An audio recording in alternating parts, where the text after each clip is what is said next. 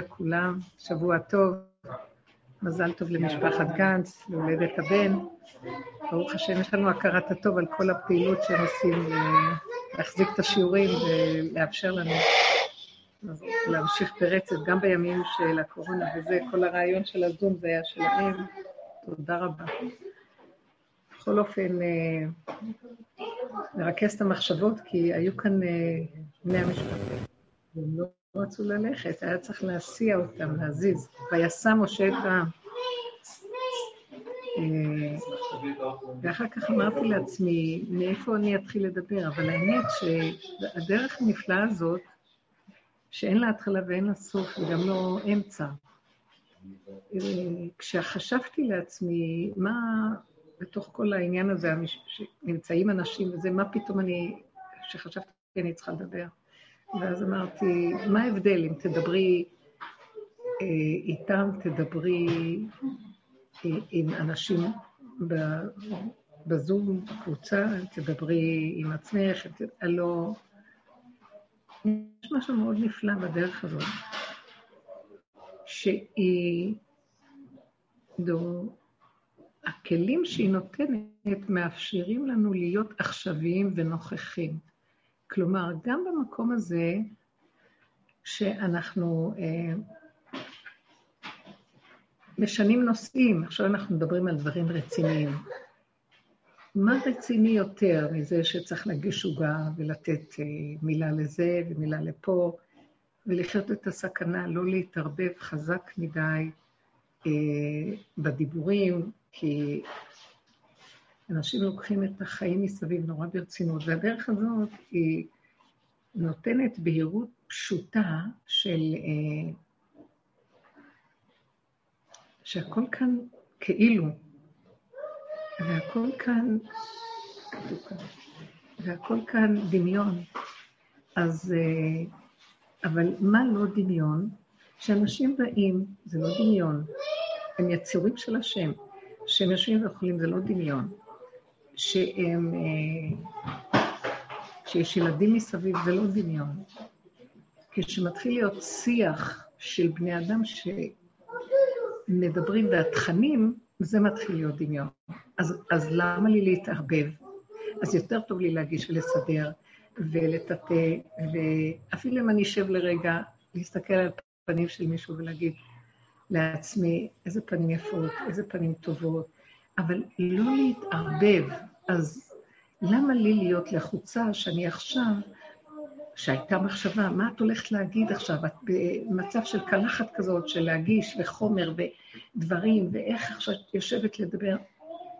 כי זה לא, זה לא דרך שיש לה הכנה. כל הזמן אנחנו מוכנים. כי הנוכחות כל הזמן קיימת, כי התודעה של עץ הדעת, כשאנחנו מפרקים אותה, אנחנו רואים את הדמיון שלה, אז כל מה שלא היא, זה אמת. אני מושיטה יד ורגל, אני מסדרת אוכל, דברים של חיים, שיהיה נוח, שיהיה נעים, שיהיה טעים, שיהיה חמים, שיהיה חיבה, שיהיה אחדות, שיהיה... בלי לעשות שום פעולה. עצם זה שאנחנו לא מתערבבים בתוכנית של המוח עם הדעה, עם הווכחנות, עם הנצחנות, עם הביקורת, עם השיפוטיות, עם אה, דבר והיפוכו. הם יכולים לשאול אותי משהו, ואז אני צריכה להיזהר להישאל רק בנתונים פשוטים, ירוק, כחול, אדום, צהוב, ולהיזהר לא לתת דעה. כי אם אני נותנת דעה, אני יכולה לתת לזה דעה ופתאום מישהו יתנגד. אז למה לי בכלל אני נזהרת, כי אני אומרת, או, טוב, אם אמרו איזה משהו, אז אני זזה הצידה. לחיות את הסכנה מאוד עוזר שאנחנו לא נתערבב עם מה שקורה מסביב, ומצד שני כן נהיה נוכחים. אז זה הרגיע אותי, ואז אמרתי לעצמי, על מה אני אדבר? אני אדבר על זה גופה.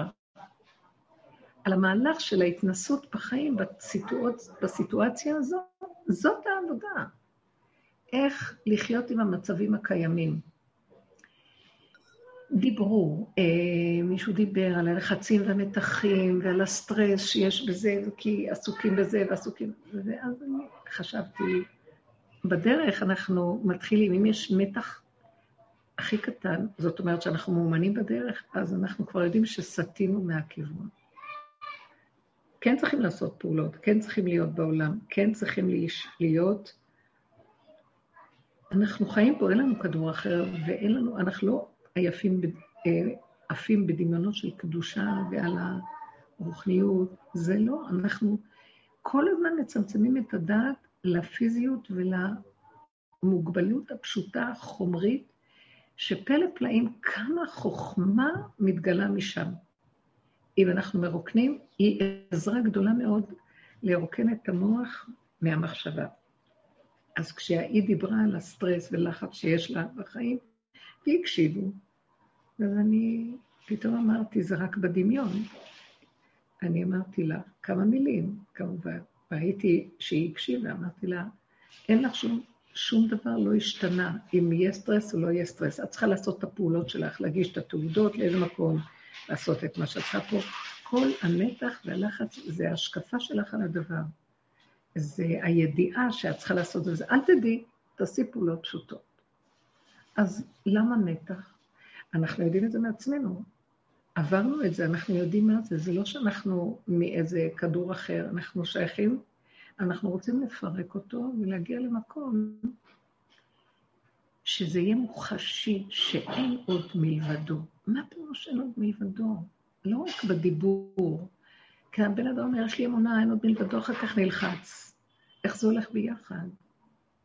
אין עוד מלבדו, פירושו של דבר, שמשהו מתחיל לחלחל ישר, אני אומרת לעצמי, אבל הכל זהו, זה כלום פה, זה לא. זאת אומרת, הוא סידר את הנתון, עץ הדת יסדר את הפרשנות והמשמעות, וזה כבר לא הוא. אז תחזרי למקום הפשוט, זה הוא. אנחנו מזהים, יש לנו דרך מדהימה. היא דרך, היא לא עוד מודעות, היא מפרקת את כל המודעויות. המודעויות והשיטות השונות שיש בעולם הם שייכים במוח. ואילו הדרך הזאת מפרקת את המוח הזה, את התוכנה של החשיבה. והיא נשארת בנתונים הפשוטים הקיימים, זהו. מה יש לי להפסיד שם? אם יש על מה להתאבד זה רק על זה. כי כל דבר מכניס אותנו ישר למתח, ללחץ, לרוגז, לוויכוח, לקטטה, או לאיזה סיפוק וריגוש ואיזה דמיון גבוה, או דמיון של הצלחה, והלכנו לאיבוד. מה זה הלכנו לאיבוד? איבדנו את הקשר עם ההוויה, ההווה ומציאותית כל הזמן בחיינו, כי ממנה, מאיפה אנחנו נושמים? ממנה אנחנו נושמים. המקום הזה של הפשטות של קו האמצע, ראיתי שזה מאוד עזר לי. כל הזמן חזרתי ואמרתי שאין חוץ מהרגע הזה כלום. אז למה אני אתן למוח שלי לסעור? אז הוא קופץ, אבל אנחנו מתאמנים להוריד אותו, והוא קופץ, ואנחנו מתאמנים להוריד אותו. למה אני מתאמנת להוריד אותו? כי אני רואה שברגע שהוא קופץ, אני מזהה אי שקט. ניצני חרדה, ניצני שערה. למה לי? מה זה מועיל ומה זה מוסיף לי? אין כלום, אבל אני רוצה למסור איזו נקודה. צריך לעשות עם זה עם חוזק מאוד גדול, שבאמת אין כלום. אין כלום. אין כלום. אני חוזרת, אלף פעם אני יכולה להגיד את זה עכשיו. אם היה לי את ה... אלף. איך שזה ככה, שמה מתגלה ההוויה הפשוטה, הנוכחות של איך שזה ככה. לא רוצה דעה, לא רוצה הבנה, לא רוצה השגה, אני אם תהיה לי איזו הבנה, והיא לא תכין לי, ויצטרפו אליה ולא יהיה התנגדות, זו התחלה טובה, אני גם נזהרת, אנחנו צריכים להיזהר בדרך הזאת, לא להתרחב על ההבנה ועל הסיפוק שלה, כי היא רק הבנה, היא לא אמת, היא הבנה של דבר. מחר יכול לבוא משהו והוא יסתור את ההבנה הזאת, ואז יהיה משהו אחר, הבנה אחרת. אז למה לי להיאחז בה, ואני יכולה להתווכח עליה ולהתסיס? לא, פשטות, איך שזה ככה, קיומיות, זה דבר מאוד מאוד יפה, זה בריאות הנפש. זה לא רק בריאות הנפש, זה הרפואה לכל מה שיכול לקרות פה, שאנחנו לא יודעים מה. אני לא יודעת. אבל זה ההכנה הכי גדולה שיש. מה שלא יהיה, יש לך נשימה, תתכווצי לנשימה. ולא לתת לשום דבר להסעיר אותנו כמה שאפשר, לפתוח את הפה ולבקש את הרחמים. אנחנו עושים את שלנו, ההוויה הנוכחית מתגלה ועושה את שלה. אז זה כל העבודה שלנו. אה, מאוד עזר לי. בשבת היו כמה זוויות שראיתי שאני יכולה להידלק.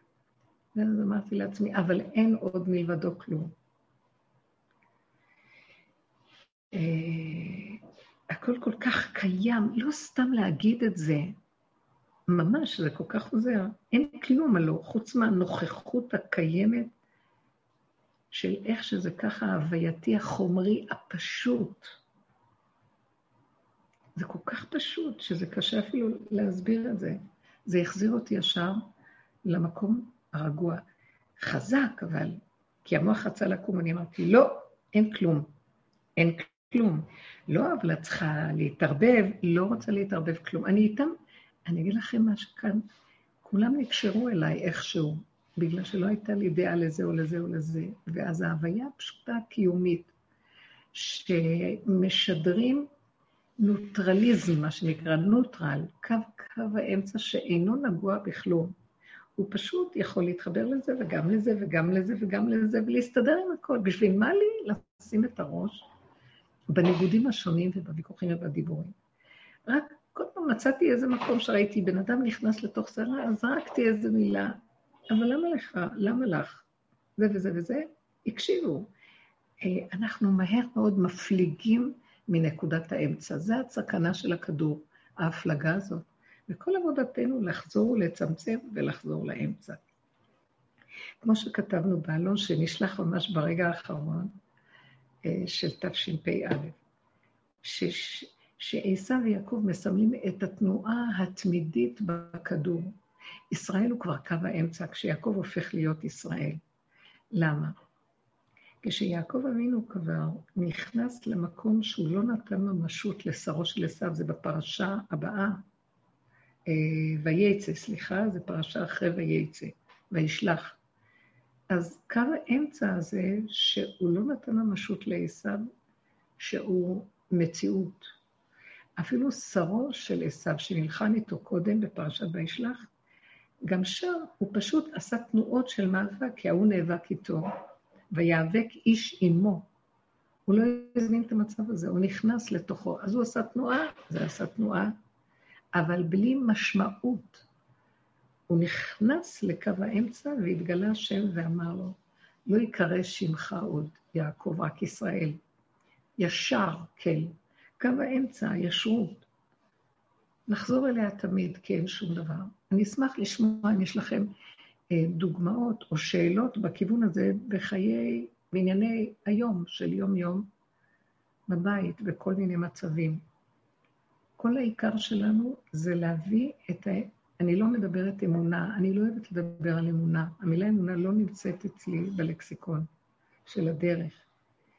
כי לא מדברים על אמונה. אמונה זה קיומיות. אנחנו יכולים להסביר מהי אמונה. אבל המוח יעשה ממנה עוד פעם איזה מושג. אמונה מתגלה איפה שמפסיקים להפעיל את המוח. ואיך שזה ככה, זה אמונה. זה גילוי האלוקי, ההווייתי, במציאות של איך שזה ככה. אם אני נשארת במקום הזה ולא נותנת לשום פרשנות במוח להסעיר אותי, להתח... להרחיב אותי ולנסות כביכול לסדר, לפתור, להתעסק. עכשיו, אתם אומרים, יש הרבה דברים בעולם שצריכים לעשות. אז ממילא, כל מה שאנחנו עושים מלחיץ, אנחנו צריכים לעשות.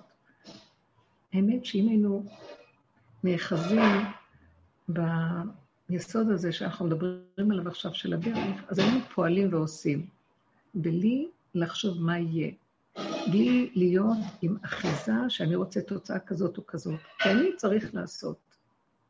אז דברים היו מסתדרים, ובצורה מדהימה עד אלינו, בפשטות. האם אתן שומעות אותי, ואם יש משהו שאפשר להתייחס אליו, זה מאוד יעזור, כי אנחנו רוצים להוריד את המצב של הדיבור למציאות, במעשיות פשוטה. קו האמצע זה, אין לתודעת עץ הדעת קו האמצע. זה מה שגומר עליה. אני שמה לב שכל עיקר העבודה, מדרגה לדרגה לדרגה, להגיע למקום שהרגע הראשון שאני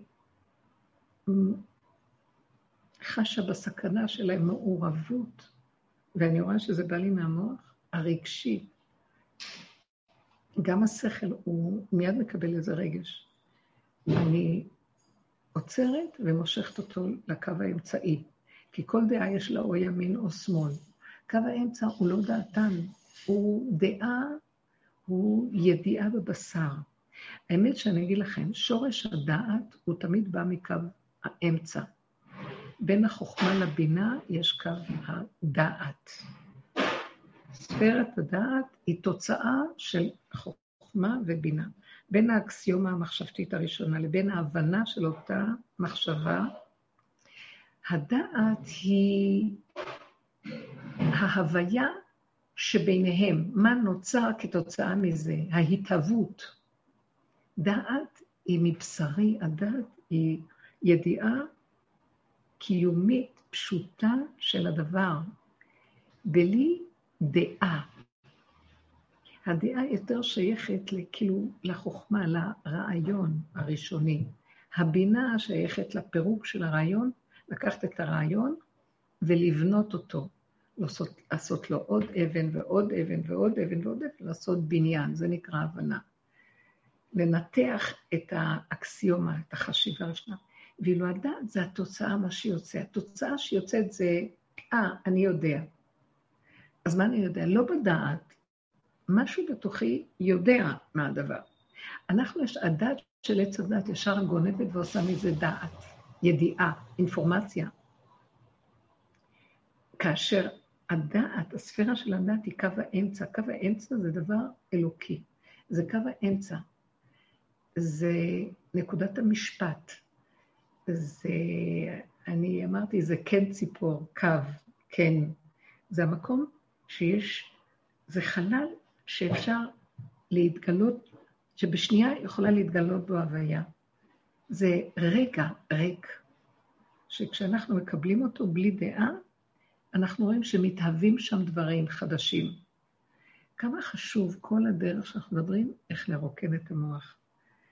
לא לתת ממשות. אנחנו לא, מאוד קשה לרוקן את המוח, אבל אנחנו יכולים להתאמן שבא דבר, לא לתת לו אה, אחיזה רגשית, פרשנות ומשמעות. להשתדל מאוד מאוד לראות אותו כדבר כהווייתו. במציאות חומרית או מציאות כהווייתה. כלומר, מה זאת אומרת מציאות? זאת אומרת, אה, מישהו אומר לי, צריך לעשות זה וזה. אני לא רוצה להיכנס למקום שאני אומרת, אוי, מה? אז צריך לעשות זה וזה. את יכולה? טוב, את לא יכולה, תעזבי. או את יכולה לעשות בצורה שבלי רגש. אם היינו מגיעים למקום הזה שעובדים ברמה הזאת, החיים הם נראים אחרת לגמרי. מאוד חבל שאנחנו נסערים סביב דברים. וזה יסוד התרבות של הצבא, שמסעירה אותנו, והתוצאות כבר נגועות. אה, אנחנו מפריעים להם להתהוות. האם אתן שומעות מה אני אומרת? אולי יש לכם דוגמאות, זה מאוד יעזור לי.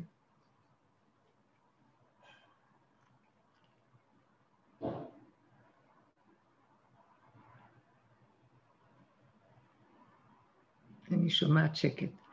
האם אתן שומעות אותי? רק לפחות שאני אדע שאתן ברקע. יש דוגמה. שבוע טוב, שומעים. שבוע טוב. אפשר לתת דוגמה? כן, אני אשמח לשמוע. טוב.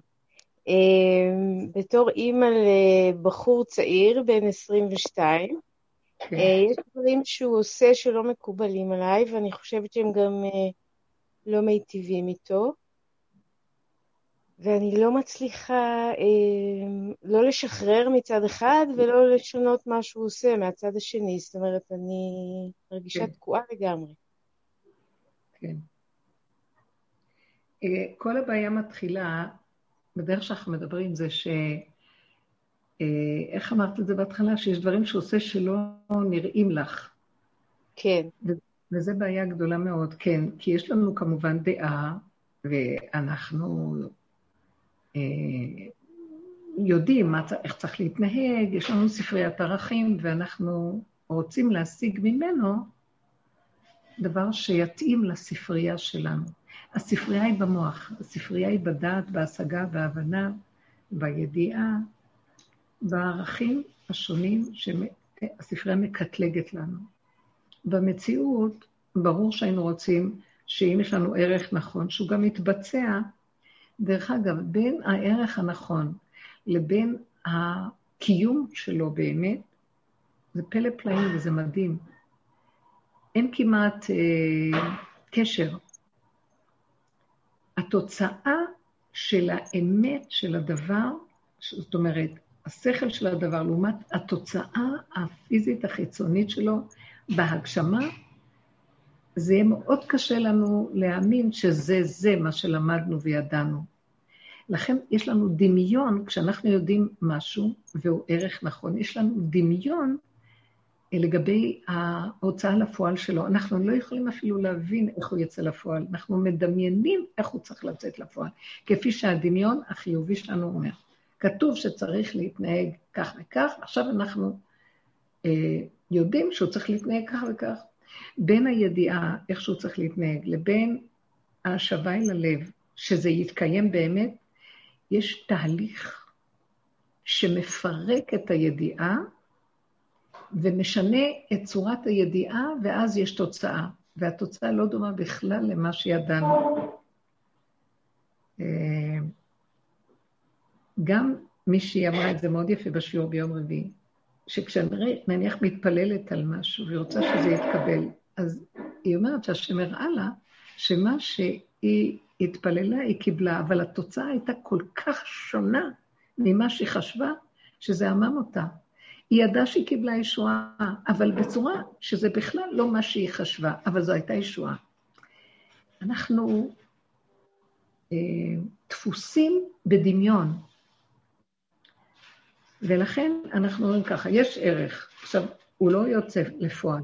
תשחררי את הערך, תשחררי את הילד, תשחררי את הכל. תתפללי לבורא עולם ותגידי לו, בנו שלם, אני הייתי רוצה שיעשה כך וכך. אתה רק יודע איך תראה התוצאה שהוא עושה. השם יודע. למשל, אני לא יודעת מה היה הדבר שעושה הילד הזה, הבחור הזה, אבל למה שלא תחשבי שהכל בסדר, מה שהוא עושה? למה שלא תחשבי שאיך שזה ככה, זה בסדר גמור, ותורידי את המוח ממנו ואת המחשבה, זה בסדר מצד העולם ההווייתי האמיתי הפשוט. העובדה שהוא עושה ככה, זאת העובדה. תתחילי משם, ואל תרדפי אחריו במוח, ואל תבקשי שהוא יעשה דבר שונה מזה, ואל תתני לו מוסר, ואל תחשדי בו ותחשבי על המחשבות שליליות, הדברים ייראו אחרת לגמרי. אה, אנחנו משדרים שאנחנו מאוכזבים, שזה לא מה שרצינו, שזה לא מה שחשבנו. וזה בדיוק מה שמזין את אותה קליפה שמתנגדת או עושה דבר הפוך. אנחנו יוצרים את ההתנגדות. אני, לא אני, אני מאוד מבינה מה את אומרת, ומנסה מאוד לעשות את זה. אני פשוט נופלת שוב ושוב. כן, נכון. אז כשאנחנו נופלים שוב ושוב, אז שנדע ככה, הנפילה היא המקום הכי נפלא שיכול להיות. כי היא מראה לי שאני לא הולכת בצורה הנכונה. אז uh, הנפילה היא חיובית. הנפילה זה הדבר הכי טוב שיכול להיות. Uh, בואו נגיד לכם למה. כי בין מה שאת יודעת, איך הוא היה צריך להתנהג, לבין המציאות, יש, חייבים, בין הידיעה לבין ההשבה ללב, חייבים ליפול לתוך הלב, זה נפילה. הנפילה הזאת היא תהליך מדהים. אל תנסי להיות יכולה לעשות את זה, תדעי שאת לא יכולה. ותקבלי, תזוזי הצידה, תגידי, אני לא רוצה יותר לראות מה הוא עושה, מה לא עושה, לא רוצה לשים את העין עליו, לא רוצה לדעת, מה שהוא עושה, איך שהוא עושה, זה עניין שלו, רק שלא יזיק לסובב, וגם אם הוא מזיק לעצמו, אה, אז אפשר לידע אותו שיכול להזיק לו, מספיק להגיד פעם אחת, להתפלל שזה לא יזיק לו גם, ולזוז הצידה, בלי מחשבות. יש מדהים, יש השגחה כל כך פרטית פה בעולם, יש קיום של גילוי אלוקי כל כך בהוויה הנוכחית, שאסור לנו להתערב. העולם של הדעה שהוא מתנגד יוצר מלחמות, הוא יוצר את העשיו. כשיעקב מתנגד לעשיו, אז עשיו מקבל כוח מיעקב כדי לשנוא את יעקב ולהתנגד לו. Mm-hmm. אז, אז יעקב תמיד מתגונן. אז יעקב שונא את הרשע, ואז הרשע מקבל כוח מיעקב הצדיק איך להתגבר ולהכשיל את יעקב ולצער אותו ולהזיק לו. אז אנחנו לא רוצים את ה... נמאס. Mm. זה טריק, זה, איך אומרים, מלכוד, שהשם שם לנו את הדעת הזאת עם הידיעות שלה. כי אם הוא שם לנו ידיעה, וזה לא עובד כמו ידיעה, היו דורות שנכנעו לידיעה והלכו עם הידיעה, והם אה, לא, לא חיו בגוף בכלל. דורות שכיבדו את מה שאמרו הזקנים וכן הלאה. בדור האחרון, בדורות האחרונים, אין דבר כזה. זה מעניין כאן, באמת, גם כן היה כאן דיבור בשולחן, אז uh, מישהו אמר, כן, יש, כן, uh, הוא אמר, מאוד גרוע המצב, כי יש חלישות הדורות, יש ירידת הדורות. והוא דיבר על ירידת הדורות בצורה שלילית. זה לא מה שהיה פעם, יש ירידת הדורות. ואז אני אמרתי ישר, ירידת הדורות היא המעלה הכי גדולה של הדור הזה. ירידת הדורות, חלישות הדורות, פירושו של דבר שהכוח נופל, ואין לאנשים כוח.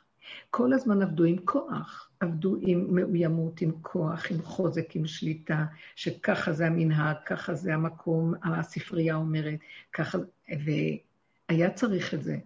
עכשיו לא צריך את זה, אז לא מקשיבים לזה, אז, אז מתנגדים לשכל של פעם, או של החכמים, או של ההורים, ואז אנחנו אומרים, זה ירידת הדורות. לא, לא, לא. זה ירידת אותו כוח שהיה קודם, שהוא שלט ושהוא נתן את הספרייה ואת הערכים שלה כמרכז העיקרי של החיים, הדעת. ועכשיו יש חלישות של זה. זה הסיכוי של העולם ללכת למקום חדש. אז זו מעלה הכי גדולה יש. אז כשאת אומרת נפילה, זה בדיוק אותו דבר. זה המעלה שיש חמישות הדורות, שיש נפילה. כי בנפילה אנחנו אומרים, אז אני לא, זה לא עובד. אז בואו נעזוב את השיטה שרציתי ואת הדרך שלי, ונשאיר חלל פנוי, זה לא קשור אליי. אני עשיתי את שלי, אני צריכה רק להתמקד בנקודה של האמת והפשטות שלי, ולא להיות עם מחשבות רעות, ולא להיות עם כעס, ולא להיות עם רוגז, ולהישאר במקום של מה אני צריכה לעשות עם עצמי. לעשות את, את הדברים שאני צריכה. הילד עד פה יכול להיות שלי יותר לא, אז זה גדול עליי, אני לא יכולה. אז הנפילה הזאת הראתה לי, חזור לאחוריך, תחזרי ליסוד של עצמך ותתחברי לעצמך ותעזבי. את יכולה לדבר שם, השם, אני מוסרת לך את הלפיד, תמשיך אתה הלאה. אני לא יכולה. שם יכול להיכנס כבר מדהים ולשנות ולעשות אם צריך. הוא גם יכול להראות לך שהכל בסדר, וכל מה שחשבת קודם זה לא, אין בעיה. מה את אומרת? את נותנת לי הרבה כוח. אני מרגישה ש... שזה מה שאני אני רוצה לעשות את מה שאת אומרת. כאילו זה מדבר לי ישר ללב מה שאת אומרת. אז אני, אני אגיד לך מה נראה לי פה, שאם אנחנו עוזבים אותו וחוזרים אחורה כי יש נפילה, זה על מנת לראות את עצמנו. מה מפריע לי בעצם? אני אגיד לך מה מפריע לי. אחיזה בו. מה, מה הקושי שלי פה? שאני אחוזה בו כאימא ורוצה ממנו מה שמחשבה שלי ישנה. יש מקום שכשהילד הוא נשלט על ידי, אז הוא קטן, ואני יכול... יכול להיות שגם יכול קצת להטות אותו, אבל גם צריך מאוד להיזהר, כי הדרך הזאת עובדת כבר מגיל קטן. וכל שכן שהוא בן 21, הוא אדם לעצמו. אה, רק צריך להסביר לו שהוא לא יכול לעשות מה שהוא רוצה בבית שיש הרבה אנשים וזה מפריע לאחרים. אבל אם זה רק קשור אליו, אני לא רוצה להתערב, אני יכולה להציע לו, להגיד לו, אבל אני לא יכולה לעמוד עליו בלחץ, וזה מאוד קשה. כי לנו נדמה שהספרייה של הערכים שלנו היא, היא לא רק נדמה, באמת יש רעיונות יפים, אבל בין הרעיון לקיום, עכשיו זה דור של קיום. הספריות עכשיו ננטשות, אה, סוגרים אותם, נשים עלו על לוח ארז, אנחנו סוגרים את המקום הזה, ועכשיו שמים לב מאוד מאוד להוויה הפשוטה קיומית, לצרכים הפשוטים, לרצונות, לייחודיות של כל אחד ואחד באשר הוא. אה, בסדר. עכשיו, זה קשה לך להיות שם, העזרה שאני יכולה להגיד לך, זה גם קשה לי בדברים ששייכים לי, ואז מה שאני אומרת לעצמי, היום היו לי כמה ניסיונות כאלה, כי היו כאן הרבה אנשים, ואז מה ראיתי? שאני צריכה לחזור למקום, אבל כלום לא שלי. ואין עוד מלבדו, וזה העולם שלו, ורק מה שנשאר לי זה הצמצום שלי בתוך הפעולות שאני צריכה לעשות, כאן, כאן, כאן, כאן. ובתוך זה להיטיב, לחייך, להגיד מילה טובה ולשכוח אותו מהמוח שלי, את אותו אדם או את אותו רעיון או מה שיכול להרגיז אותי. והוא לא קיים בעניין הזה, ברובד הזה הוא לא קיים, הוא קיים ברובד של לתת לו משהו, להציע, כמו אדם, כמו מלצר שמציג ואומר, מראה פנים יפות ומשמח.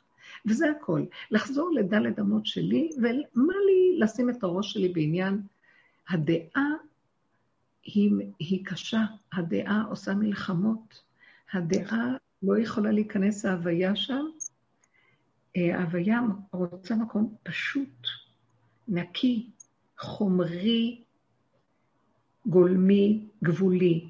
שם היא נכנסת, ופתאום יש איזו ישועה. הבן אדם מתחבר אלייך מאהבה פשוטה, קיומית, ההווייתית. אימוש, משהו קטן פשוט של הטבה פשוטה, בלי דעות, בלי הרגשות, בלי שייכות של בעלות או אחיזה. זה מאוד עוזר לי. וכשאני נהיית ניטרלית שם, כי זה לא שלי כאן כלום, אני רואה תוצאות מדהימות. יש שלום, יש שלווה, לא שלי כלום. אני יכולה להועיל במשהו טוב. לא, זה לא שלי. אני יכולה לעזור, יש לי, אתה רוצה ממני משהו?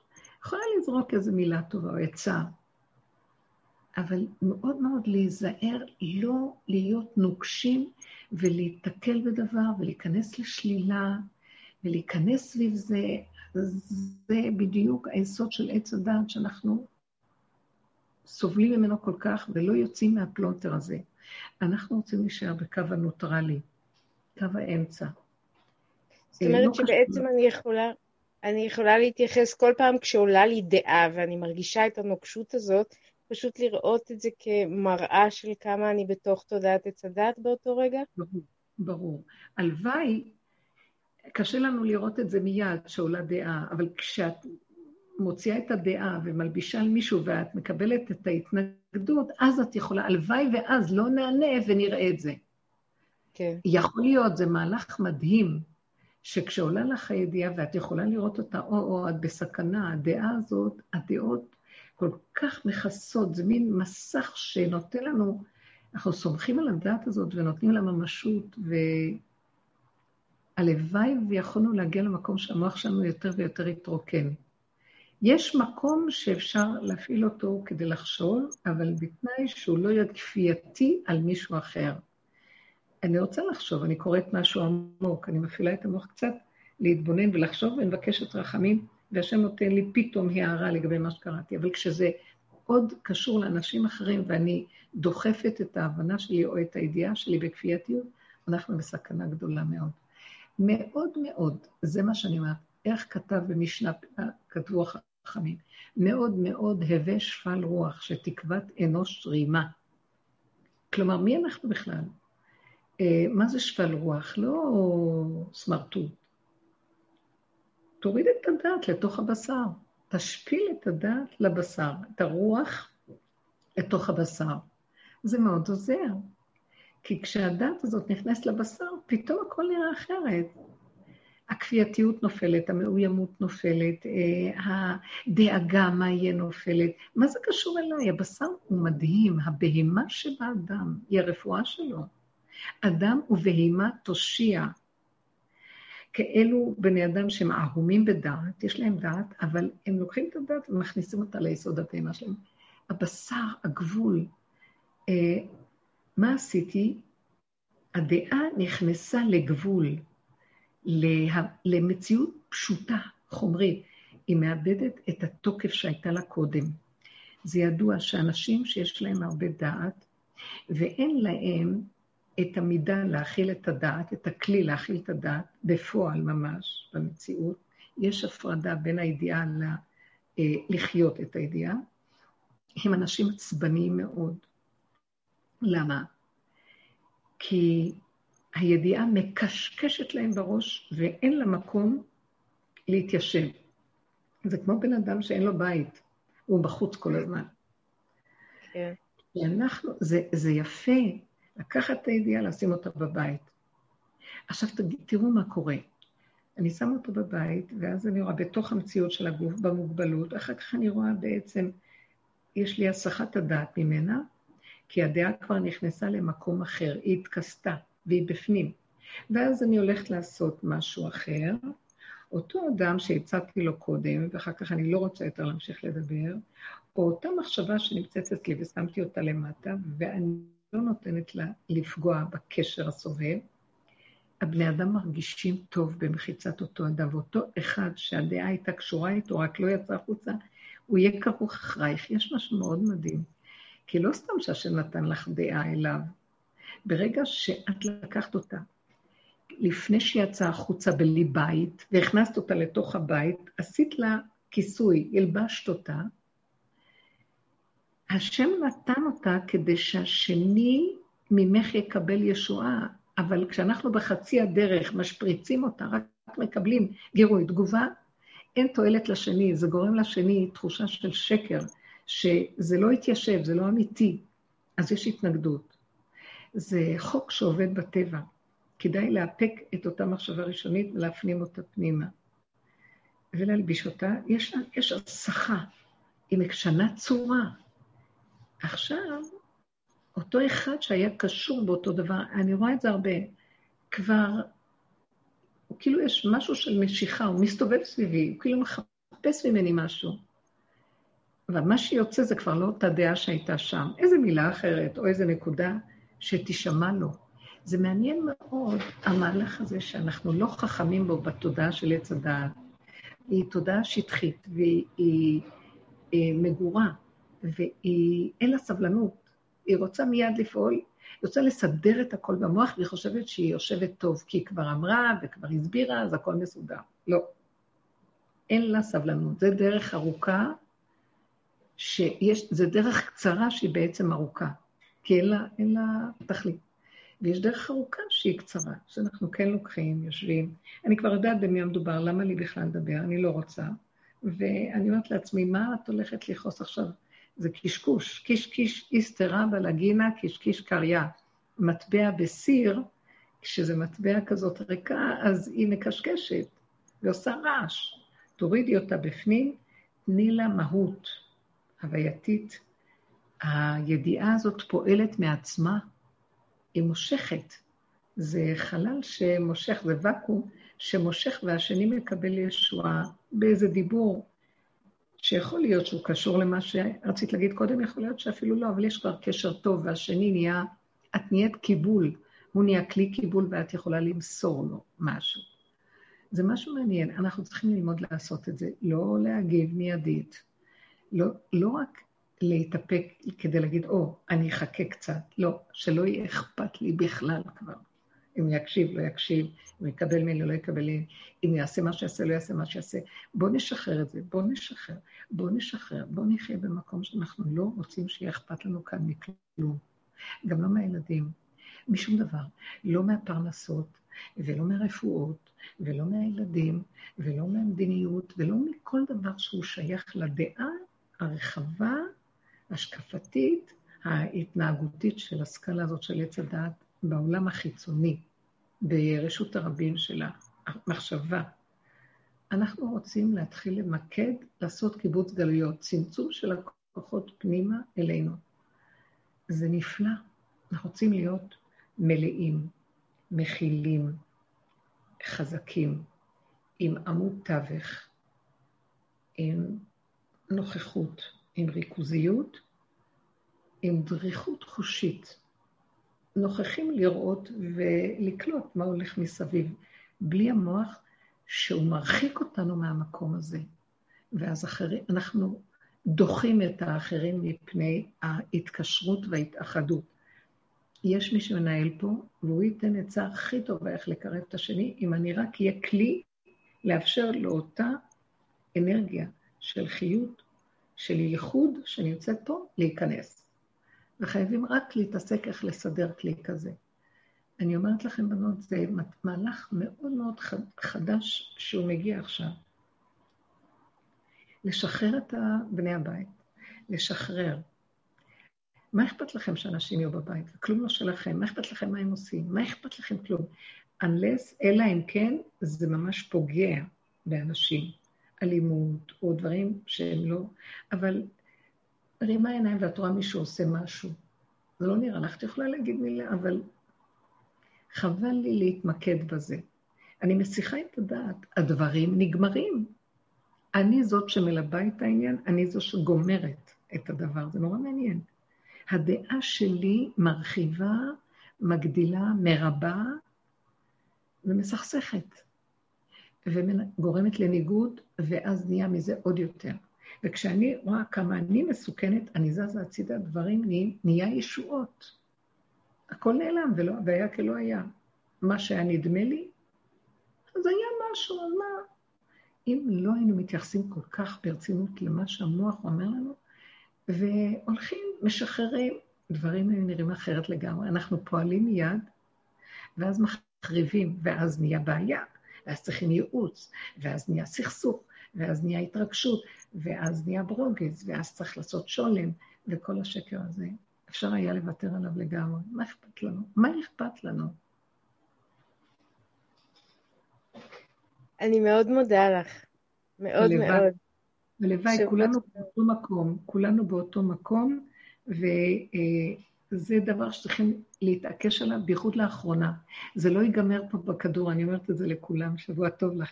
זה לא ייגמר, כי כולנו כאן, התודעה של עץ הדת הולכת ומתפרקת. כמו שאתם רואים, כבר אנחנו רואים את זה פרק זמן ארוך. אנחנו עובדים על זה הרבה שנים, ועכשיו אנחנו רואים את התוצאות. פשוט זה מתפרק. אבל ההתפרקות שלה מפחידה. אה, אין עצה ואין תושייה, תתמקדו פנימה, תיכנסו לתוך הבית של הדבר. קו האמצע, הכן, כן הציפור. ציפור זה בבחינת אה, ציפור. זה כמו, הציפור זה הדעה, היא עפה בשמיים, נכון הציפור עפה בשמיים באוויר? היא הדעה, והדעה רוצה להיכנס לכן. אה, ציפור דעה, צפרדע. היא רוצה להיכנס לתוך המציאות הנמוכה ולהיכנס ולהתחבק איתה, היא משתנה. יש לה מנוחה, גם ציפור מצא בית ודרור כן לה. שם יש מנוחה, שם יש הווייתיות של חיבור פשוט ומשהו חדש מתהווה. ככה החוק של הבריאה, אנחנו מנותקים מחוקי האמת. יש לנו אותם בדעת, אבל אנחנו לא חיים איתם בהוויה נכונה מבשרי. תודה. מי שרוצה לשאול עוד משהו, בעזרת השם. זה נשמע כאילו אנחנו לא נהיה מעורבים במשפחתיות, לא נהיה מעורבים. אתם לא מבינים כמה שאדם לא צריך להיות מעורב בכלום?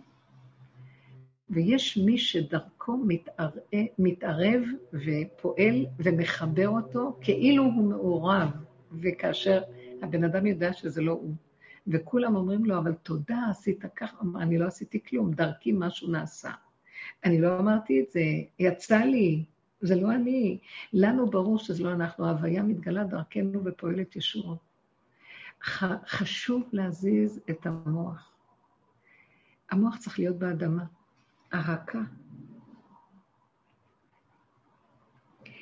אני אחזור אותו לנקודה, למה יצחק אבינו אהב את עשיו? כתוב, רבקה אוהבת את יעקב, יצחק את עשיו, כתבנו על זה והסברנו, נחזור על זה בנקודה. כי, עבר, כי יצחק אבינו ידע שלעשיו יש פוטנציאל מאוד מאוד גדול, יש לו מוח חזק, והוא אהב את המוח שלו, הוא אמר, המוח הזה, אם הוא ירד לאדמה, הגאולה ממנו תבוא. המוח שלו, אם הוא לא יוציא אותו החוצה בהגשמה, יש לו כוח של שלילה מאוד גדול לעשו. אם הוא ייקח את המוח הזה השלילי, זה מוח שחושב, זה מוח שיודע, זה מוח שהגאות והישות חזקה שם, אם זה לא יצא החוצה ונכניס את זה פנימה, מזה גופה כל הטוב הצפון לעתיד לבוא יבוא. שזה הגבורות שממתקים אותם, מכניס אותם פנימה, וזה אמת מאוד גדול, מתחבר הכל למטה ומתהפך למשהו אחר לגמרי. אבל הוא לא הצליח, בגלל שעשו קיבל את האורות מיצחק, שנתן לו על מנת שיעבוד להפנים, וההפך, הגאווה שלו עוד יותר גדלה דרך זה, ורק בסוף הדורות יקרה. בסוף הדורות, דווקא מעשו תהיה הישועה.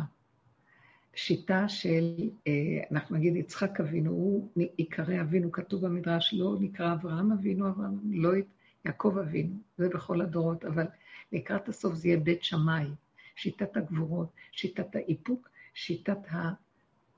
זה האורות של חנוכה, שהם נדלקים למטה ובחוש, האורות הכי גדולים, זה אורות של חנוכה, זה האור הגנוז שמתגלה בקטנה, בחושך, בהתמעטות, בחומר הפשוט.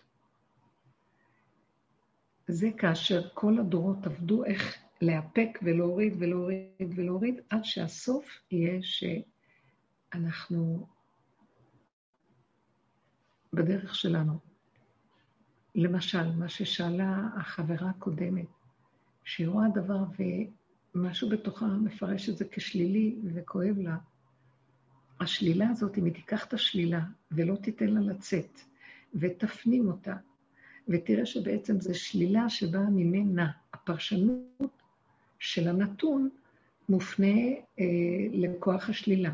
אז אני אוציא אותו על ידי הערה, אני אגשים אותו, לא כדאי לי, אני אקח אותו ואני אפרק את השלילה שלו ואני אגיד, לא קשור אליי, לא שייך לי. זה רעיון שאני נותנת לו רגש שלילי, אני לא רוצה רגש שלילי, אני מוותרת על הרעיון, אני מבקש להשם רחמים, שאני באה לבקש שלום. אני לא רוצה לתת לכוח הזה לצאת החוצה ולהרוס. אז אני מצמצמת צמצום אחר צמצום עד שאני שוכחת בכלל, השלילה מתפרקת לי, ונשאר לי רגע הווייתי פשוט, וכל וה... הרעיון שהיה בו קודם נעלם. הוא יכול להיות רעיון פשוט, מתגלה לי פתאום שיכול להיות בסדר גמור.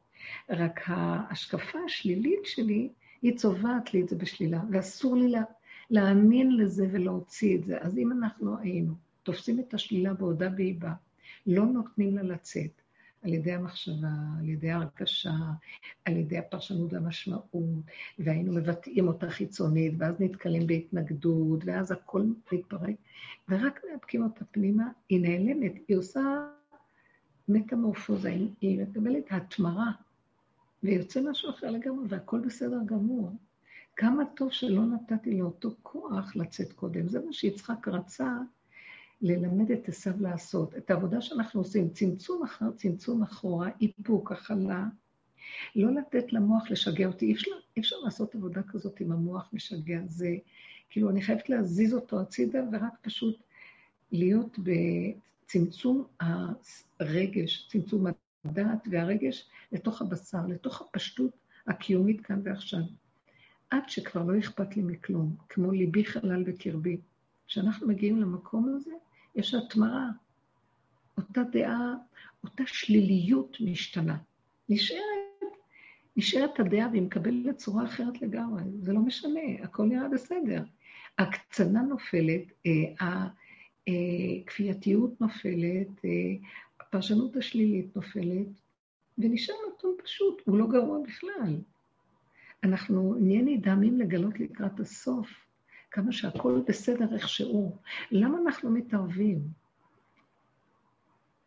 אני שמתי לב, אני לא מאירה כבר, לא מאירה. פעם הייתי מאירה לזה, לנכד, לילד, לא מאירה, לא מאירה, לא רוצה, לא מורדת, לא רוצה. ואני יכולה לראות דברים, אני סוגרת הרבה, ואני רואה משהו, אני אומרת, לא, תורידי, תזהרי, את מתרחבת בשנייה, את מגשימה את זה. אז תשתדלי, זה כאילו משהו של, תקשיבו, תתאמנו בלפרק את הישות ולהיכנס להווייתיות פשוטה קיומית, פשוט תהיינה, to be, להיות, זהו. בלי דעות, בלי הרגשות, בלי זה, בלי נורא, תהיו. אפשר לעשות המון דברים. קודם כל, כל כך הרבה אנרגיה משתמרת לנו. שימור האנרגיה. ואז אפשר להיות אה, ב... איך אומרים? ב... אפשר להיטיב כל כך, כי אנחנו עם הרבה אנרגיות. אנחנו לתועלת. כי המוח תופס המון כוח. הסערה הרגשית שמאמינה למוח תופסת פי כמה, ואי אפשר לפעול, בלבול. אדם עושה פעולה והמוח שלו תופס אותו, זה כמו שאת מרימה שק של כמה טונות, אה, כשאת חוץ מזה עושה עוד משהו. זה מאוד קשה. על כן לשחרר, לשחרר, לנשום. תחזרו לעצמכם, תהיו נא, אני אומרת מילה, תהיו אנוכיות. זה טוב להיות אנוכית. זה אנוכיות במרכאות. הוא אומר לנו, את אנוכית, את לא מעורבת, לא אכפת לכם מה שקורה. הרשע הזה רוצה לסחוב אותי, להתערבב ולהפיל את הכול. ואני אומרת לו, לא, אני מעדיפה להיות אנוכית, טוב לי עם עצמי. כן, אני אוהבת את עצמי, למה שאני אתערב בכולם? מה זה מעניין אותי? אני הולכת על זה. ואני אומרת לו דבר שלא יכול להכיל, שאני אה, לא רוצה להיות צדיקה, רוצה להיות אנוכית. כן, אני אוהבת את עצמי, אני רק רוצה לדאוג לעצמי. מה, מה חשוב? תלך אתה, תדאג להם. אתה מוכן לדאוג להם? עכשיו, למה אתה בא לשכנע אותי לדאוג להם? לך אתה ישירות, תדאג להם. מה אתה רוצה ממני? אני לא מעוניינת להתערבב. לא רוצה להתערב. זה כמו אותו אורח שרצו להוציא אותו כבר הרבה ימים במשפחה מתארח, והבעל הבית ואשתו לא ידעו מה לעשות. אז הם אמרו, בוא נביים איזה מריבה, ונשאל אותו, מי כאן אומרת, מי צודק יותר? אז אם הוא יגיד שאת צודקת, אני אגיד לו, אז תעזוב, ואם הוא יגיד שאני צודק, אז תגידי לו, תעזוב. הם רבים, מתווכחים, צועקים. בסוף שואלים את האורח, נו תגיד, תגיד, אתה לא רואה מי צודק כאן? נכון שאני צודק יותר? ההוא שותק והיא צועקת, לא נכון, אני צודקת, תגיד לא. אז הוא שתק ואחרי רגע אמר, לא, חבר'ה, אני אגיד לכם את האמת, אני לא מתערב במריבה שלכם. נשאר שם עוד שבוע כנראה. המהלך שלנו לא להיות מעורבים. מה אכפת לנו? אנחנו אורחים פה, מה יש לכם פה? בחינם, על חשבון בעל הבית. זה נראה לי מאוד טוב. אני הולכת על זה, כי אני רוצה, אני ממש מרגישה שזה הדבר היחידי שמאפשר לי להתחבר לאין עוד מלבדו. אני אגיד לכם, אני לא סובלת את המילה הזאת, ואני לא סובלת את המילה אמונה, ואני לא סובלת את המילה שמחה. בתודעת עץ הדת זה שקר הכי גדול, אין עוד מלבדו, תהיי שמחה, אה, אהבה, כל מיני מילים מאוד גבוהות. אמונה לא כל שכן. אין לבן אדם בתודעת עץ הדת אמונה, יש לו ישות, אין לו אמונה. אז אם כן, מה זה? רק כשמורידים את המוח ונשארים בבשר בפשטות. אני אומרת לעצמי, למה את סוערת? אם את תסערי, את ישר תצאי, והתודעה תתפוס לך, תאכל אותך, ואת את מאבדת את החיבור ההווייתי הפשוט הקיומי. מהו אותו חיבור? איך שזה ככה. זה יסוד האמונה, זה קיום אלוקי, זה הוויה אלוקית, נקודה, זה מה שמחיה אותנו. זה מוחשי לי. אבל אני פתאום קולטת, מה זאת אמונה? איך שזה ככה? אני, מה, אני מאמינה, זה לא מאמינה בשכל. אני יודעת שאם זה ככה, אז רק ככה זה יכול להיות, אחרת למה זה ככה? למה זה ככה? לא, כי זה, הוא לא רצה ש... אז זה ככה, כי זה הנת... כי בגלל שעשו כך וככה, זה ככה. אז למה עשו כך וכך? אם התוצאה הסופית היא ככה, ברמה הפיזית הפשוטה של הגילוי, אז ככה זה צריך להיות. לא יודע אחרת. זה לא נראה לי, זה... תזיזי את הדעות שלך הצידה ואני אגיד לבורא עולם, תראה מה לעשות בעולמך. אני לא רוצה להיות, אני רוצה להיות אורח שחי על חשבונך בשקט. אני לא מתערבת לך, תראה אתה מה לעשות בעולמך, מה דעתך? אני לא רוצה להתערב יותר. אני הורסת, אנחנו הורסים, יותר טוב לי כמה שפחות להיות מעורבת. אז תחי חיים טובים, תנועי, תעשי, תפעלי, תדברי, תשאירי, תחי. לא להיות מעורבת עם המוח. תנסו את זה ותראו כמה שזה פשוט. ועכשיו זה נכנס לתנועה מאוד מאוד חשובה, כי העולם משתגע. ואם אני אשמע את הדעה הזאת והדעה השנייה וזה וכאן, ואני אביע מה נראה לי, הכל הבלים, אני רואה אותם קשקשים מדברים, אפילו דעות של דברי תורה, זה אפשרויות, זה מאוד יפה דברי תורה, זה מאוד חכם, אבל זה אפשרות, אפשר ליהנות מזה, זה אפשרות. לחיות את זה זה הדבר הכי גדול, ולחיות דבר תורה, כשאת שמעת את הדבר תורה ואת נכנסת לבשר, זה כבר שני דברים שונים לגמרי. המציאות היא מהפכת את הידיעה, והתוצאה היא לא כמו שחשבת קודם בידיעה. אז למה לי להחזיק את הידיעה ברמה של שכל? אני רוצה לחיות אותה. כך שאנחנו נגיע למקום שלא יהיה נרוש, וכאילו אין ראש, ושח ראש האדם, גדלות האדם תיפול. המחשבה הדמיונית של מי הוא, מה הוא, מה הוא עושה, מה הוא חושב, מה הוא מבין, לא מבין, לא חשוב כלום, מי הוא בכלל? הוא לא קיים, כי אין עוד מלבדו. הדבר הזה מביא אותי מאוד מאוד להכיר שאין עוד מלבדו. כלומר, איך שזה ככה זהו, אז אין עוד חוץ מאיך שזה ככה. אין שום דבר חוץ מזה ככה. אחרי רגע יהיה עוד רגע אחר. עכשיו, בוא נגיד שאני צריכה לעשות משהו, אני אעשה. אם משהו מתעקש סביבי ואני מנסה ולא עוזר, אז איך שזה ככה, ככה זה צריך להיות. אז תרפי אחיזה, תעזבי את הכל, תשאירי את זה איך שזה ככה ותחי עם זה איך שזה, מה אכפת לך? לא, אבל אני רציתי משהו אחר. תוותרי על הרצון בשביל השלווה, בשביל נקודת האמת, והחיות של הנשימה הרגע בהוויה, מחוברת להוויה בשלוות הנפש, שווה לוותר על הכל. ותראו שלא יהיה, השם לא יזיז אותנו מדברים חשובים ועקרוניים של החיים. זה רק נדמה לנו, ואנחנו רבים על הנדמה הזה. אנחנו סוערים על ריק, על החרדה שמא משהו יהיה משהו אחר, מה שזה לא שאנחנו רוצים. משום מה אנחנו צריכים את זה. זה ריק, שלא ניגע לריק ולבהלה, הכל ריק. אנחנו, תדעו לכם, זה נותנים לנו זמן להתכונן למקום שאנחנו נצא מהתודעה, כי יגיע הזמן שלא נוכל לצאת ממנה והסערה תתחולל שם, שמי שיהיה בסערה הזאת לא ישרד. צריכים לרדת, למצוא מחסה ומסתור, בתוך מציאות הגולם הפשוט, הגבולי, הקיומי, בפעולות הפשוטות, ושם הפה פתוח להגיד תודה. תודה שהרגע הזה טוב, תודה שיצא לי הדבר נכון, תודה שגם אם נפלתי אחרי רגע לקום ועוד פעם, ולהתאמן על הדבר הזה, הצמצום הפנימי בפועל ממש.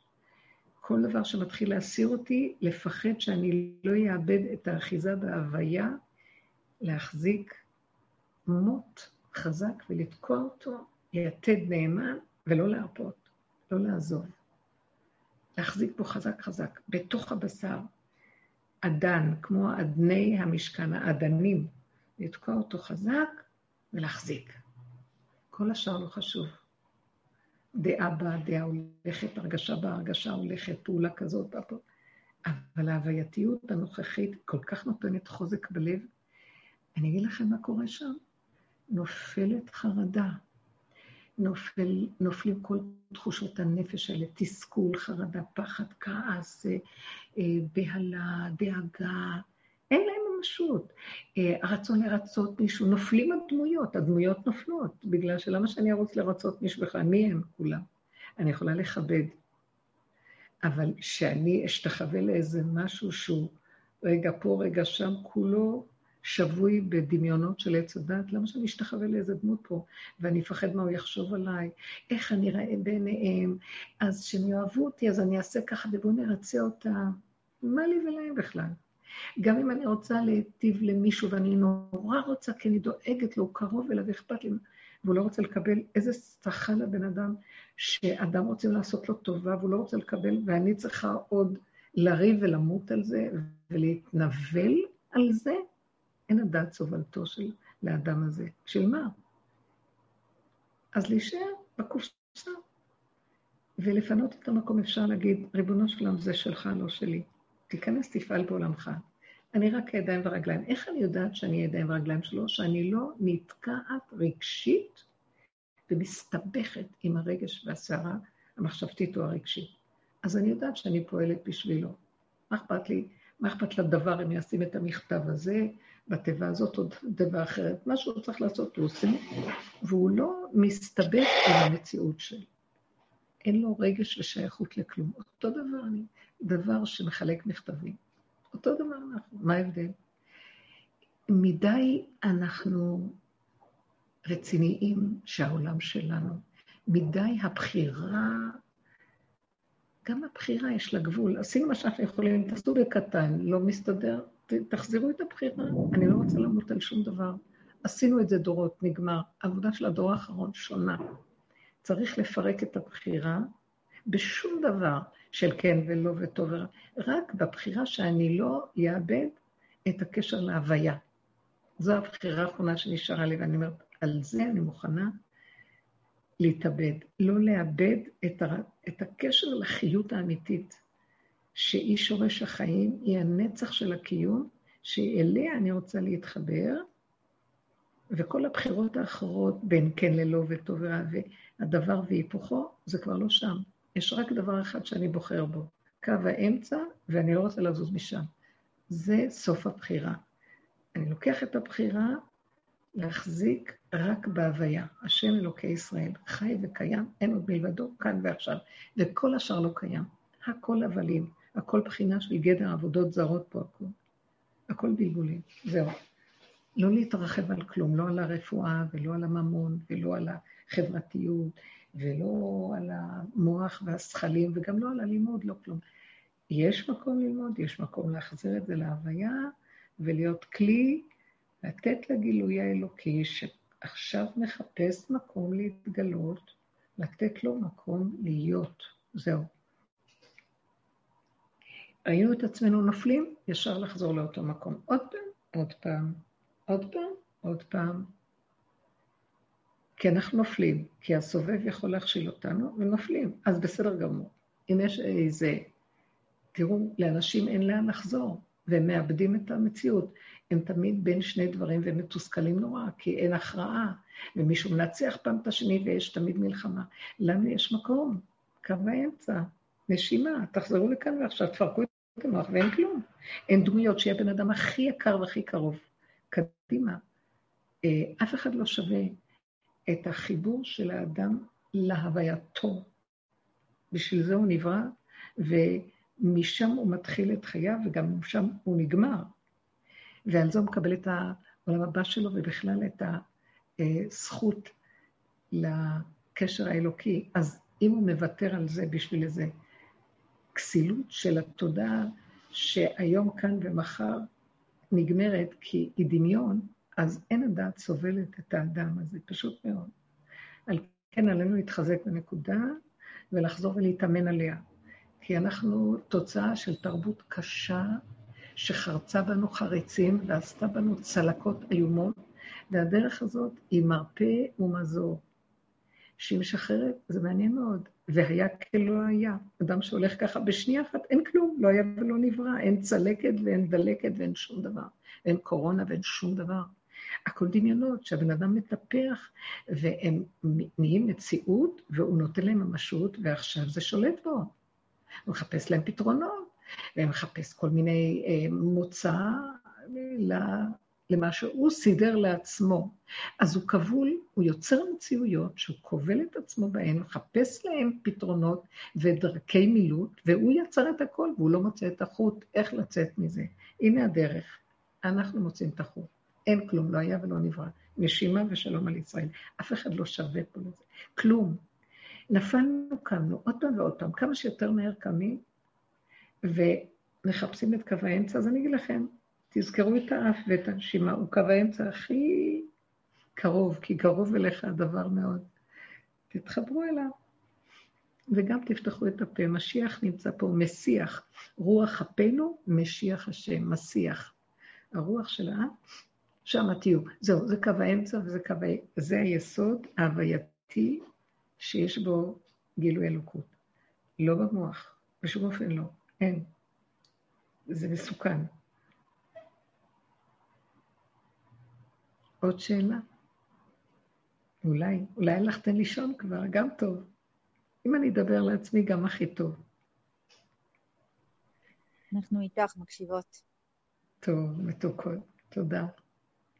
זה צריך, אתן יודעות, בנות? צריכים להיות חזקים. לב חזק, צמצום. המוח מחליש אותנו. זה תוכנית של ריבוי, נפשעת. היא ממש, היא מתעללת בבני אדם. תמשכו חזק חזק פנימה. המוח צריך להיות מאוד באדמה. שימו את המוח פנימה, בתוך הבשר. אני עושה כל מיני תרגילים כאלה. מכניסה אותו. אני מתחילה לחוש את הדפיקות לב, את הזרימה של הדם. החושים מתחילים להיכנס, אני שמה לב שאני חיה בפנים. אנחנו מנותקים ממציאות הגוף. הגוף הוא הישועה הכי גדולה של האדם. עכשיו זה הסוד שלו, עבדנו על הנשמה, על הרוח, על נפש. נפש הוא החלק של הסערה הרגשית שקשורה לבשר כבר. אבל גם את זה הפרדנו, גם נפש אין, נמאס לנו מהנפש הזאת, היא לא נגמרת. עם נפש ורגישות וזה, והוא אמר לי ואמרתי לו, אז בוא נבין מה הבעיה ומה לא. הכל חרטא, פשוט. בואו ניכנס למציאות הגוף, ואין מוח. אתם לא מבינים איזה אור חדש מתחיל להתגלות. האור הגנוז, הוא צריך את הגוף הגולמי, הגבולי, הפשוט. הוא הכי אוהב להיות שם. מלך אסור ברהטים, כתוב בשיר השירים. מה יפית? אהבה בתענוגים. מלך, המלך, האור הקדוש הזה, העליון, מחפש את הכלי הכי קטן. הציפור מחפש את הקן שלה, את המקום, המקום שלה פנימי, פשוט, כן, ריק, חלול, שיכול להיכנס ויש לו שקט ושלווה פנימית. זה המקום. זה להיות במין מציאות של אין לה, זה יפה, אין, לא יודעת, למה לי לדעת? כמה כאבים יש בדעת? כמה בלבולים יש בדעת? ואחרי הדעת יש כל כך הרבה רגש, לא רוצים. אז עבדנו על אורות הנשמה בדורות קודמים, היו חכמים בדרגות של נשמה. אחר כך עבדנו על הרוח, כל תלמידי החכמים, היו חכמים ותלמידי חכמים. החכמים זה הנשמה. והתלמידי חכמים זה בעולם הרוח.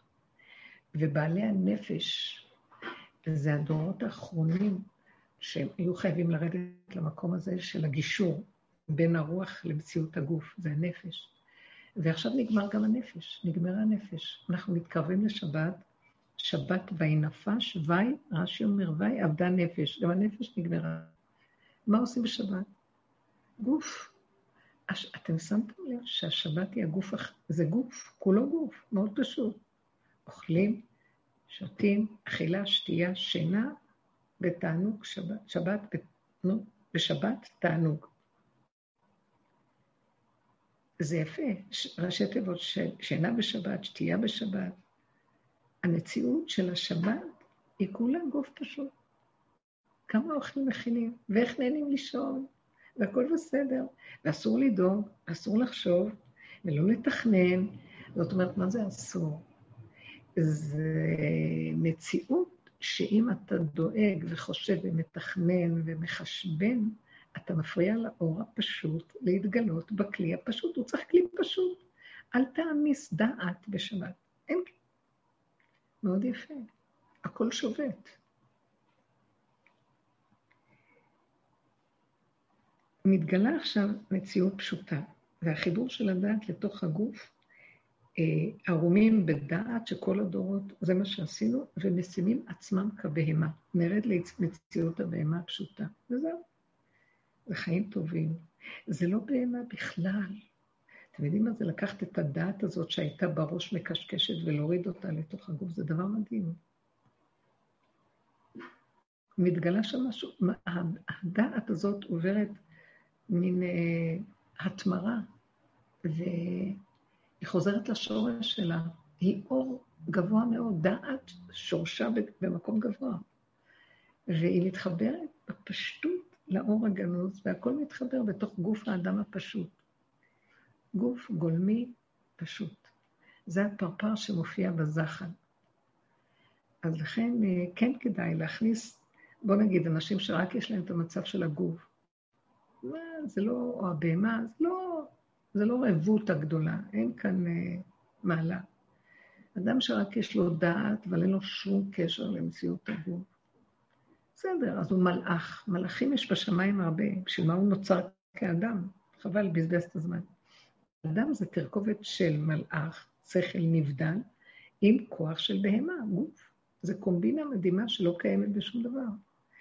זאת מעלת האדם ומדרגת האדם, הקומבינה של השתיים, כאשר אנחנו מיצינו את החלק הזה והכנסנו אותו אחר כך לחלק הזה, והחיבור ביניהם, והטרנספורמציה שזה עושה, התמרה, זה המעלה, וזה המקום שממנו בוקע, זה, זה הבחינה של ניתוק הגבורות, אה, אור הגנוז, מה רב טובך אשר צפנת לירך, וזה כל הטובה של העתיד לבוא. ממנה יצא כל הטוב של העתיד לבוא. אז זו העבודה שאנחנו עושים, ולא עושים את זה, קל לנו לדבר, להוריד את הראש למטה, אבל שנים שנים שאנחנו עובדים לפרק את אותה דעת, ונכנסנו במבוך שלה, והפכנו אותה, לקחנו מהבחוץ פנימה, ומבפנים היה לנו שערות נפש נוראיות לראות איך אנחנו ועודנו באמת, ולא ברחנו, וסבלנו, זה סבל מאוד גדול של האדם לראות כמה הוא מדומיין. זה סבל של האדם מאוד להתאפק ולא להוציא על השני את מה שכואב לו.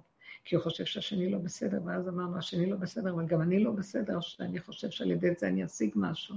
וזה מאוד קשה להיאפק, כי אדם נקמן, הוא רוצה לשחרר את האנרגיה, סיפוק, שיהיה לו להוציא את האנרגיה ולהוציא החוצה את כל האש. ולאפק את זה, זו לא הייתה עבודה קלה, איפוק אחר איפוק אחר איפוק. עוד פעם נפלנו, קמנו, קמנו, נפלנו, נפלנו. וזו הייתה עבודה לא פשוטה של שנים, וברוך השם, זה מה שזה עושה, זה תהליך של מחיית עמלק, מחיית הדמיון, כי לא נותנים לו כוח להתגשם. נאבקים איתו, נפלנו בהתגשמות, קמנו, חזרנו עוד פעם, עוד פעם, עד שלאט לאט הוא מתפרק, מתפרק, מתפרק, מתפרק. בסוף קל יותר להגיד, חבר'ה, מה יש לנו לעשות עם כל הסיפור בעולם?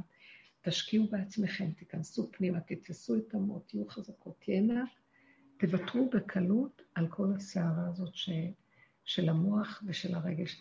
לקראת הסוף, אה, מאחר ועשינו הכנה גדולה, ולא רק לעצמנו, גם העולם נכנס במקום הזה, מתגלה עכשיו שזה הרבה יותר פשוט. אנשים צוחקים, ולא לקחת ברצינות כלום, ולא לסעור ולהתרגש, ולהיזהר מהערבוביה עם הסובב. ערבוביה שכלית, ערבוביה רגשית. פשוט להישאר בדלת אמות, לחמי בו בחדריך, תחיה בנקודה פנימית. תפתחו את הקשר הפנימי האיכותי לעצמכם. אל תפחדנה, וגם לא כולם, גם אם שומעים את זה גברים, לא לפחד להתנתק מהסובב על ידי זה, הפוך. הכוח שמתגלה פני ההווייתי הפנימי שמתגלה שם, הוא מחבר לבד, הוא מקשר, ולא צריכים לעשות שום דבר, הכל מתחבר. הנוכחות הרגועה של הפשטות שאין את המוח של הנחש, ההרס הזה, שיוצא החוצה והורס, עצם זה שזה לא נמצא שם, ואנחנו יותר למטה, זה כבר יוצר שהכל יכול להתחבר בשקט, בלי שום אמצעי. לא צריך לעשות הרבה כדי להיות מחובר. עצם הנוכחות כבר מחברת. זה מקום מאוד מאוד נפלא, וזה אחרית כל הדברים. זה הגילוי של המזימה המאוד נעלמה הזאת, איך להתיר את המהלך של הדמיון הזה, ואין כלום. אין לך מחשבה על אף אחד, הלב נקי, ליבי חלל בקרבי, מה, למה אני מתרגשת? לא רוצה לחשוב על אף אחד לא שלילי ולא חיובי. מה קשור אליי? מה לידידי בביתי? זה מקום שמחבר מדהים. בלי שנעשה כלום, אנחנו, יוצא, אנחנו כבר מחוברים. יש כוח מתוכנו שקם והוא כוח החיבור והקישור, כוח האחדות, הוא מאחד את האנשים, וגם צריך להיזהר, האחדות צריכה להיות קטנה, לא להתלבש, אה, התאחדנו, בואו נהיה חברים. נקודה קטנה, פעולה קטנה, שלום, כל טוב, הכל טוב. זהו. השם יזכה לנו שנביא את כל הסיפורים של התורה לתכלית הזאת, כי מכל הסיפורים, מה יש לנו? עוד סיפור על עשיו ועל יעקב, אנחנו לומדים את כל היסודות האלה, הם, הם עקרונות בבריאה, זה לא דמויות בלבד, זה דמויות שמסמלים עקרונות. בסוף הכל להביא את הכל לשלמות. קו האמצע, גילוי מלכות השם, וכל הדמויות זה כמו הצגה אחת שלמה, גם עשו ויעקב יתחבקו והכל יהיה בסדר. עשו הופך להיות משהו אחר. עתיד חזיר להתאר, כל המוח הזה של השלילה, כשמורידים אותו פנימה ועושים לו ערקה, ומרוקנים את הכל ונשארים בהוויה הפשוטה, מתגלה אלוקות, שכשיש אלוקות, נגמר עץ הדעת, אז נגמרים האיסורים, נגמרים כל הדברים שאנחנו חיים איתם, החוקים הקשים, שבתודעת עץ הדעת חייבים אותם, אם לא, אנחנו פשוט נלך לאיבוד בתודעה, היא אכזרית והיא רעה והיא קשה והיא הורסת. אז לפחות החוקים עושים סדר בתוך התודעה, גבול, גדר ומידה בתוך התודעה. אבל עדיין, העבודה, עדיין קיימת התודעה, והיא משפיעה על המידות בשקט. העבודה שאנחנו עושים, לרדת, להוריד את הכל לתוך המידות, ושם לעשות ערקה, זה עבודת, אה, מה שנקרא, אה, עבודת, עבודת שור, שורש, טיפול שורש, שאין אחריו קימה לאותו דמיון ועץ, המקום הזה מגלה את האלוקות. כשמתגלה האלוקות, לא צריך את כל זה. אנחנו רואים שיש אחדות הבורא, שהיא משמרת ומקיימת את המציאות. ואדם רק מתהלך בתוכה, נגמרת הבחירה, נגמר העמל, נגמר העול, נגמר הצער, הרוגז והמכאובים, ויום שכולו שבת מתגלה. אמן כן יהי רצון, תודה רבה לכם. שבוע טוב.